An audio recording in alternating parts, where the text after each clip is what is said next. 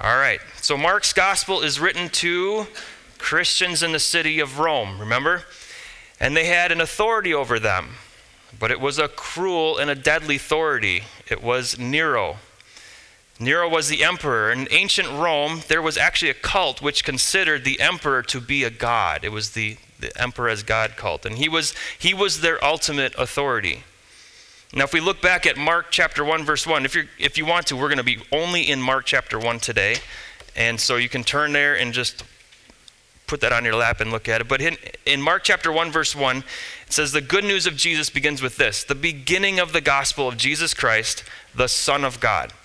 Now, this statement of the good news of Jesus' authority stands in stark contrast to a similar proclamation that came from the emperor cult way back in 9 BC. So, a little bit before Jesus was born, the emperor cult proclaimed this.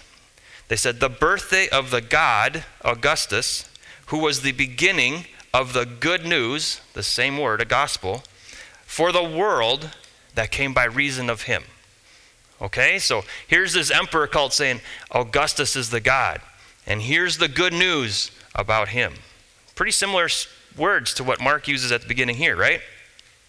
One Roman title for the emperor was Son of God. As we read last week, Mark starts his gospel with the beginning of the gospel of Jesus Christ, the Son of God. Mark is trying to get his readers to come to terms with a few things right off the bat. Which gospel is the true gospel? The true good news for all the world. The gospel of the empire or the gospel of Jesus? Who is the true Son of God? Jesus or the emperor? Who is the true authority that we should follow? The emperor or Jesus? And the rest of Mark's gospel is written to establish the fact that Jesus is the true Son of God, Jesus is the true authority, and the gospel of Jesus is the only good news. Now, this is incredibly appropriate for us today, I believe. We live in a society that rejects authority. We are a society that thrives on deconstructing the ways that have come before us. In an effort to be free, our culture tries to cast off all restraints and all authority. And in its place, we elevate self as the final authority. Like, I get to make the call. The mantra is I have the right as a human to make my own decisions. I get to decide what is best for me. I don't need anyone telling me what to do. In essence, I am my own God. I decide what's best for my life. I decide what I want to do, where I want to live. I decide what I want to drive. I decide what I want to wear, what I want to look like. I decide what to do with an unborn child. I decide what to do, how to die. I decide what gender I want to be. I decide what marriage is. I decide what chemicals I'll put in my body. I determine what is moral. I determine what is ethical, what is loving, what is right, and what is true for myself.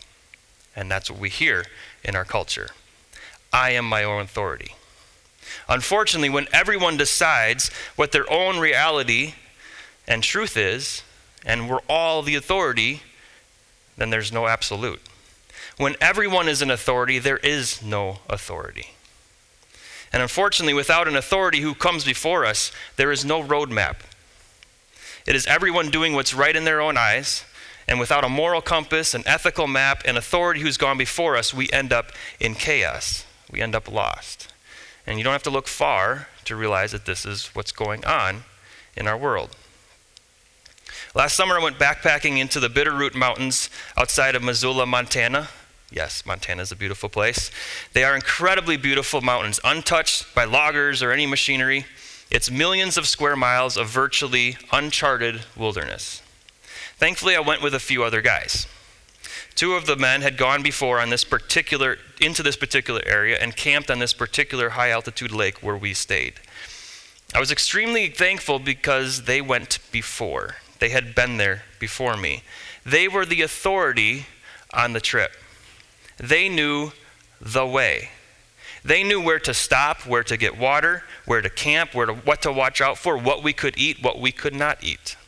And because I wanted to walk out of the wilderness alive, I made sure that I submitted to their authority. I followed their directions and obeyed their commands. If it were not for them, I would have been afraid, stressed, uncertain, probably eaten, gotten lost, made poor decisions. At the very least, I would have been hurt. It wouldn't have been good for me. As a society, we have deconstructed authority and reality to such an extent that many folks are hopelessly lost and they don't even know it. They struggle internally, they are fearful, they are stressed, they're uncertain, they do not sleep well, they make poor decisions, they hurt themselves, they're being devoured by Satan, by addictions, by greed, by maintaining an image that's not even them. They are lost because they're not following anyone but themselves or someone that doesn't know the way either. And this has led to something I thought I would never see in my lifetime, and that is that many are confused as to what it actually means to be human. We all need someone to come before us. We all need an authority to follow, to teach us how to live and what to live for, to teach us the basics of being a human. To know who we are, to know what is true, to know the way, to know what is ethical, we need an authority. But who is the true authority? Is it myself? Is it the emperor? Is it the internet? Is it public opinion? Is it a God? If so, which one? And this is the ultimate question. This is the question, which leads us to the premise of this message. This is, if you get nothing else out of today, take this away. Jesus is the one true spiritual authority that we can follow. Period. Jesus is the one true spiritual authority that we can and should follow. Mark is declaring that the true authority who is worthy to be followed is Jesus. And I will submit to you that Mark is correct. There is none better than Jesus. And this is very good news. Remember last week how we saw that God tore open the heavens and he spoke over his beloved Son? This was the fulfillment of Isaiah 64 1, where Isaiah is pleading in prayer to God to rend the heavens and come down and destroy all his enemies. But in verse 2 Isaiah, of Isaiah 64, Isaiah states this. He states why he wanted it to happen to make your name known to your adversaries, and that the nations might tremble at your presence. In our passage today, Jesus is going to begin to, uh, Mark is going to begin to unveil Jesus' true authority as he confronts Jesus' adversaries in the demonic realm. As we work our way through this gospel over the next few months, Jesus will make his known, his name known to his adversaries, and we will see the nations begin to tremble at his presence. So, in this passage, Mark begins to reveal and unpack his claim that Jesus is the true authority, that he is the true Son of God, that his good news is for the whole world by recounting three quick stories Jesus launching his ministry, Jesus calling his first disciples, and Jesus casting out unclean spirits. Mark doesn't actually record Jesus saying more than a few words in each little story. If you have a red letter Bible, you'll see that. There's like just a few little words in there. But in each instance, his words are incredibly authoritative and powerful words. And something happens after each time he says something. But through his actions, we will see that Jesus is the one true spiritual authority that we can follow. All right, I know that was a long introduction. Let's get into the, into the passage. So, verse 14, we're going to look at Jesus launches his ministry, verse 14 to 15. now, after John was arrested, Jesus came into Galilee proclaiming the gospel of God and saying, The time is fulfilled and the kingdom of God is at hand. Repent and believe in the gospel. So we're going to see that Jesus speaks with authority. So Jesus came into Galilee. Much of Jesus' ministry, as recorded in Mark's gospel, was in Galilee. So there's going to be a, a map on the screen, and you can look at that. It's just, just around a lake, a few little towns. Galilee was an insignificant, small region of the world. It was not prominent. It was not the cultural epicenter of the world. In fact, Galilee was not the heart of Jewish religion either. It was just a rural town on a lake with salt of the earth men and women who ran their businesses like fishing and carpentry and animal husbandry. And yet, Jesus chooses this rural lakeside region to launch his ministry. And it's also the place where Jesus, after everything is said and done, tells his disillusioned and scattered disciples to come back and meet him after his resurrection. And it's where he commissions his, his disciples to go out into the world. Now, North Prairie may be a rural, off the beaten path, insignificant region of the world. We are salt of the earth people who are not on CNN and BBC, yet God has given us skills and gifts and business savvy and expertise to be used for His glory. This is the type of place that Jesus chose to launch His ministry. Perhaps there's something for us to learn in this. Worldly size and influence does not determine value and significance in the eyes of Jesus. And Jesus calls normal, average, working class citizens to expand his kingdom. And Jesus is using us, and he will continue to use us in this place to further his kingdom. The question is what type of group of people will we be? As we look through this passage today, Jesus interacts with three different distinct groups in Galilee there's the disciples, the crowds, and the religious leaders. His disciples, they followed and obeyed, and God used them greatly. Then there were the crowds. There was mixed emotions and mixed responses. Some were astonished, some were fearful, some were skeptical, some were accept, uh, accepting. From the crowds, many just came for the show and then they left. They wanted to be entertained and amused, but they were not quite sure whether to follow Jesus or not. And then there were the religious leaders. They were flat out antagonistic and rejected Jesus. Everything about them, everything was about them and not him. And in the end, they stirred up the crowds and put Jesus to death.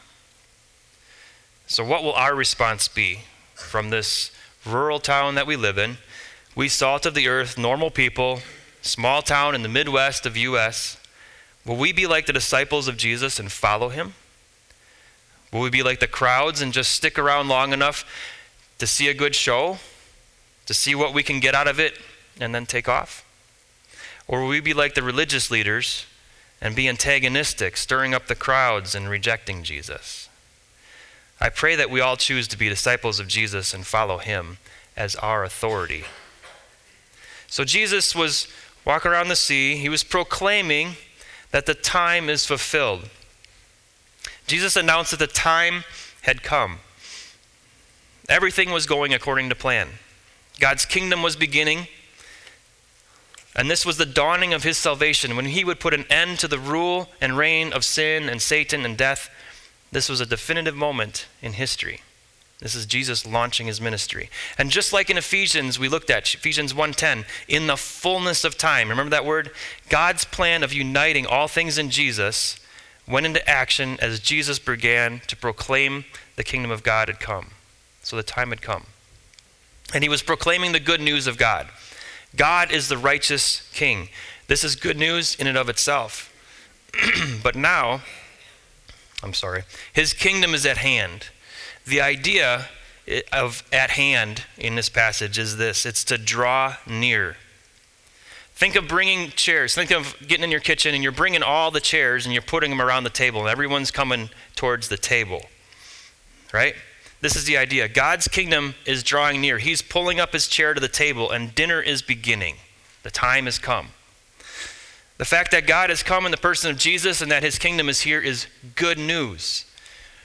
Through Jesus, all sins are forgiven. We, are, we have hope of eternal life. All wrongs are righted. All oppression will end. Jesus will reign in righteousness and justice. This is not just good news, it's great news. And Jesus was proclaiming this to Galilee, and he would say this He would say two words. He'd say, Repent and believe. And Jesus says this with authority. First of all, he says, Repent. In recording fewer words of Jesus, I think Mark brings special attention to the few words that he does say, and one in particular that I think we often overlook and we often miss and that word is repentance. Now, this might be a strange illustration, but work with me here. when we moved into the Tobo village in Papua New Guinea, we had to learn a different language. It was never written before. And this is tough enough, but when you learn a different language, you also have to learn a different way of thinking. Let me explain. In English, When we're walking in our backyard or we hit a patch of mud or ice or snow or whatever and we slip and we fall, we say, What? I fell down. In Tobo, when you would be walking on a muddy trail and hit a patch of slicker than snot ice, or uh, it was clay back over there, and you would fall, you would say, Ticket but matzah, which means I slipped and the ground hit me. So as I was in language study, I tried over and over to say, I fell down. I'd be like, I fell down. and they'd look at me like, what did you just say? I'd say, I, I, I slipped and I fell down. And they it would never come across. It just didn't make sense to them. Well, after repeated failed attempts to tell them that I fell down to no avail, I finally had to say it the way they said it. And it was a battle in my mind. I actually had to say it the way they said it, even though I didn't want to say it the way they said it. I could no longer envision my falling as me going down to meet the ground, but as the ground coming up to meet me. This was a difficult transition to make. Of course, the ground doesn't come up to hit me. Their way is clearly wrong, and mine is clearly right. but that wasn't the way that they thought. That was not their worldview, and it's not how reality worked to them. To them, the ground hit them. In order to truly speak like them, I needed to repent. I had to change my mind and my point of view and my point of reference, and I had to look at reality through their eyes. This is repentance. Repentance is not a work, repentance is a change of mind.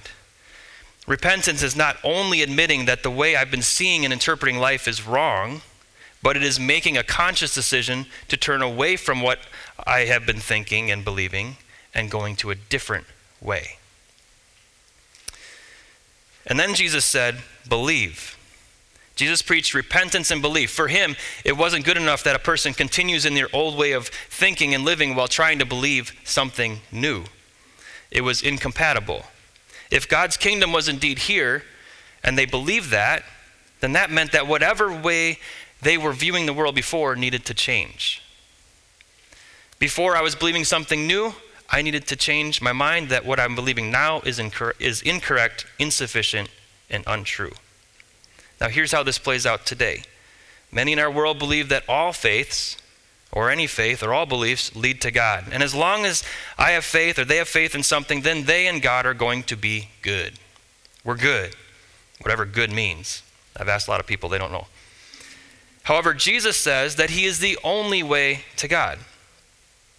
Both of those statements can't be true. Jesus says for us to enter the kingdom of God, we need to repent of this false belief and believe what He says. Now, maybe I don't think it's fair that Jesus says He's the only way to God. Maybe I think it's exclusionist. Everyone else is wrong and I'm right. Maybe I think that's narrow minded and arrogant. In the end, all those excuses are just me playing God. I want to be the authority, and I want to set the rules when you get down to it. Jesus says, I need to repent. I need to change my mind about my getting to set the rules as to how I have a relationship with God, and I must submit to His authority and believe He's the one who determines how I relate to God. Jesus said, No one comes to the Father except through me. And if we submit to his authority, then that means that's the road. Because he's gone before. But so what? Who was Jesus? Why is he the ultimate authority? He was a man like everyone else, after all, right? He made that claim, but why does that make it true? And this is what Mark is going to demonstrate through the stories about Jesus in his gospel. that Jesus had inherent authority and power derived from being the God, Son of God himself. So we should listen and we should follow him. Point number two Jesus calls his first disciples, verses 16 to 20. Passing along, excuse me, passing along the Sea of Galilee, he saw Simon and Andrew, the brother of Simon, casting a net into the sea for they were fishermen. And Jesus said to them, Follow me, and I will make you become fishers of men. And immediately they left their nets and followed him. And going on a little farther, he saw James the son of Zebedee and John his brother, who were in their boat mending their nets. And immediately he called them, and they left their father Zebedee in the boat with the hired servants and followed him. Jesus does not head to the religious or educational institutions to find his followers. Jesus does not go to Jerusalem or to Rome. Jesus goes to the heart of the working class in little old Galilee, to the early to rise and late to bed, everyday common folk. And the first thing he says in this gospel is, Follow me. This is not normally how students would enter into a rabbi disciple relationship. The rabbi would not traditionally initiate the relationship. The rabbi would not ask his students to follow him, he would encourage them to follow the law. So Jesus' initiation of the relationship and his call to follow him was already out of the ordinary, it was authoritative. By following someone, you are acknowledging that you view them as an authority. When I followed those guys into the woods, I was acknowledging they knew what they were doing, and I did not. And it's quite striking here in this story. There is no discussion. Jesus does not explain what's going to happen, he does not do a miracle, he does not persuade them. He just simply says, Follow me. And each man is faced with a decision to follow Jesus as the authority in their life or not and the decision required belief. Their belief in him as their authority would be authenticated by them turning their backs on their way of life, repenting, and following Jesus, believing. Their belief in him as their authority would be authenticated by them turning their backs on what they were doing, repenting, and following him in belief. The action of getting out of the boat and falling in step with Jesus down the seashore would legitimize their belief in his message and in his authority. And Jesus says, I will make you become fishers of men. Becoming a fisher of men, becoming a disciple of Jesus was going to be a process. The disciples were signing up for a life of, tra- of training and transformation. There would be difficulty, suffering, pain, just like in anything else that you train. Through the ups and downs, Jesus would teach them and train them on how to become fishers of men. Now, fishing, real fishing, like they, like they, we, we throw a line in the water today, but they would throw nets in and bring in big boatfuls and stuff. It wasn't an easy job. It took time and dedication. It required a specific mindset, a culture, a way of life. Being a fisher of men is the same way. So, what do the disciples do? They immediately leave their nets and their boats, and they follow Jesus. Now, to me, this is evidence of Jesus' authority. No man in his right mind gives up a good day fishing for anything. Am I right? No. A bad day of fishing is pretty much better than anything else. And most men do not just up and leave their means of livelihood to follow after nobody or nothing. It's like they got rid of the bulldozer, they got rid of the hammers and saws, and they just started walking after Jesus. This is indication of the urgency of Jesus' message. There may not be another call. This may be the only chance. Repent and believe and follow him today. There's no time to wait. And this is an example of being a disciple of Jesus. Jesus calls these fishermen to fish for men instead of fish, and they immediately obey. Even though there's no details of what that means, there's no means of income, they don't know the plan, and they don't They've never fished for men before, but they follow in obedience to Jesus' word. Now, what does this say about how we should respond to Jesus? Jesus begins his ministry by calling disciples. Out of love and grace, he used his authority to choose to use people to carry out his mission. As we repent and step out in faith and follow him, we will find that he calls us to more than just sit and learn. He calls us to become his disciples. Becoming his disciples, as we will see, is a process. A lifetime of learning and training and difficulty and suffering and walking alongside. Becoming a disciple means we will be busy doing the work that Jesus began, which is fishing for men and women. We have an important and vital part to play in the epic plan of God. We proclaim Jesus' same message the time is fulfilled, the kingdom of God is at hand. Repent and believe the good news. The question is will we be like the disciples and join him? And for our last point, now we get into the beginning of a very 24, a very busy 24-hour period in the life of Jesus. So Mark is going to give us a snapshot of 24 hours in Jesus' life, and we're going to see how Jesus handles it. We're going to start today, and then next Sunday we're going to finish it. All of it has to do with Jesus' authority. So this this sermon is entitled Jesus' Authority, Part One. Next week is Part Two. All right. So it begins here in verse 21 and goes all the way to the end of the chapter. This this 24-hour period. So we're going to look at the first event today. So Jesus casts out an unclean spirit.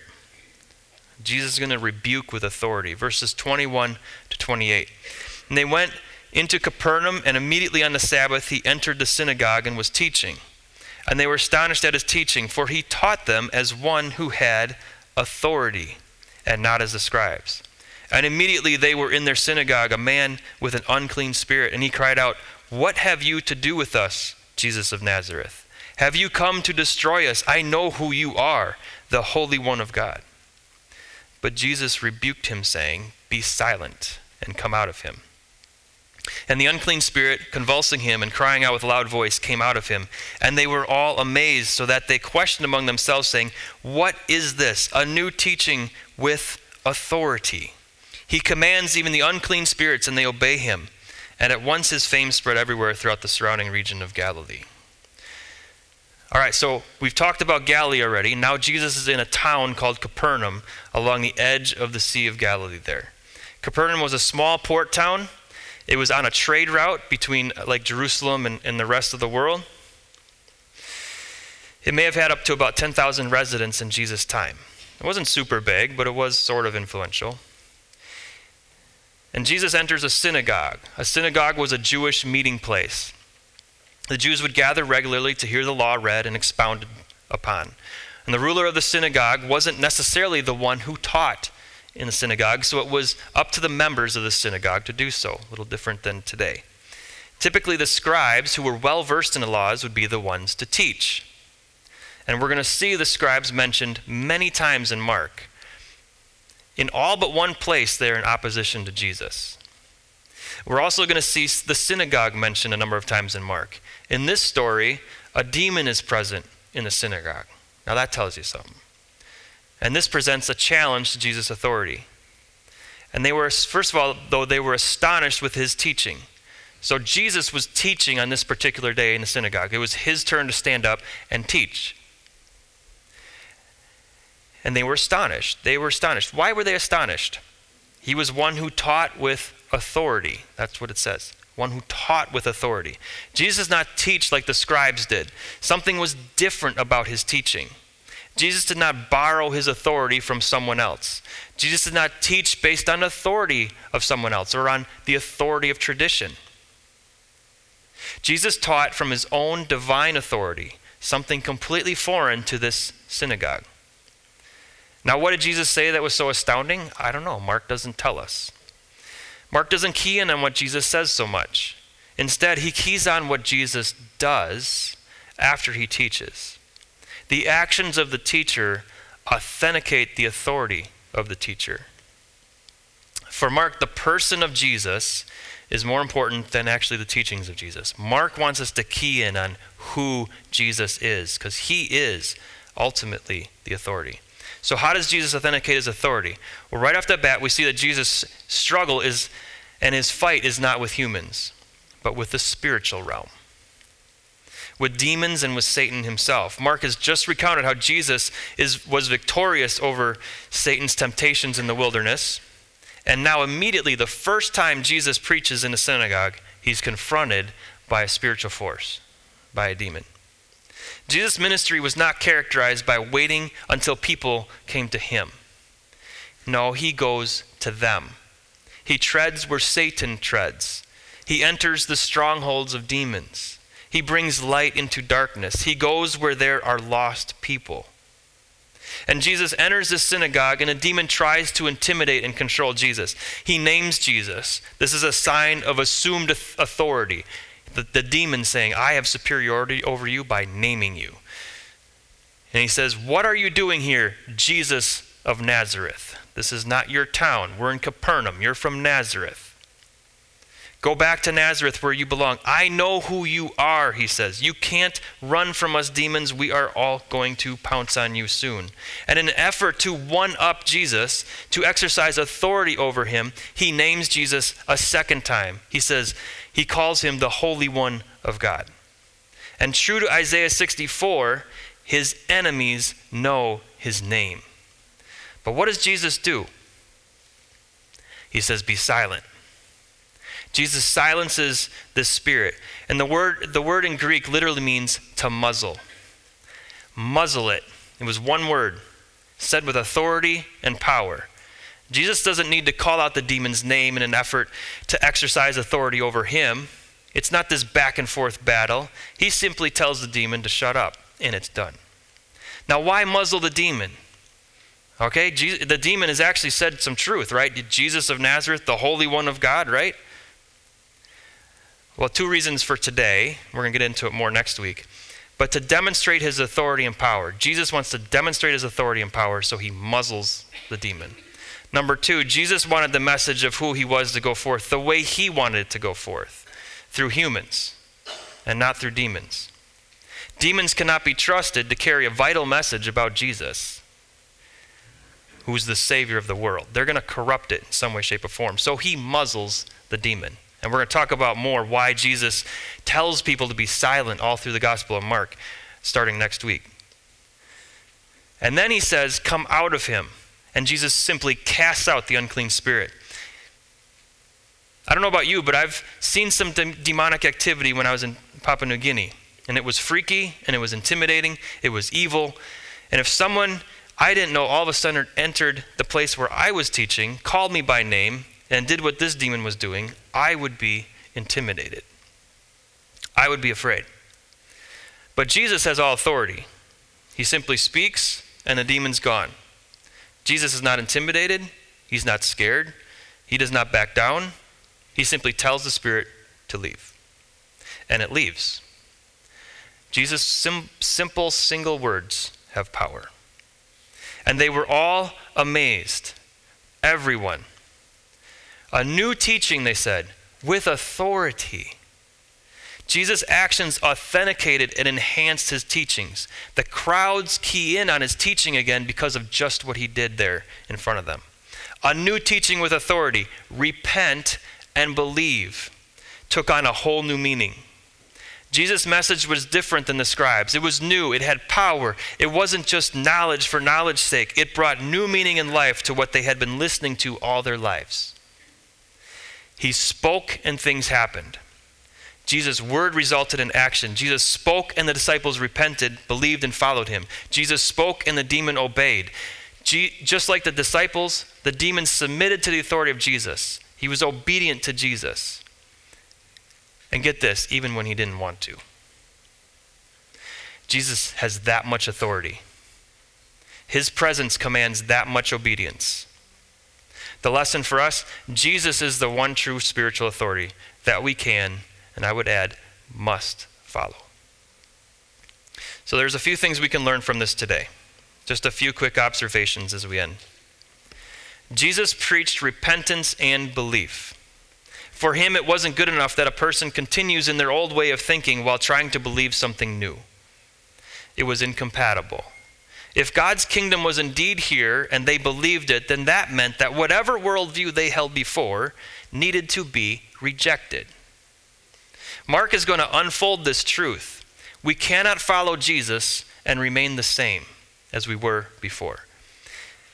If you have not repented and believed in Jesus, please see me after the service today. Today is the day for you to walk away with a different mindset. And Jesus, number two, Jesus' way of doing ministry is not to wait for people to come to him. Instead, he goes to them. He treaded where Satan treaded. He entered the strongholds of demons. He brought light to darkness. He goes where lost people are. Is the good news good enough that it would compel us to go where lost people are? We'll be challenged by this question again and again in the book of Mark. So be ready to face it. And then, number three, we see our culture. It belittles, casts off deconstructs authority. And where, it is, where is it leading to?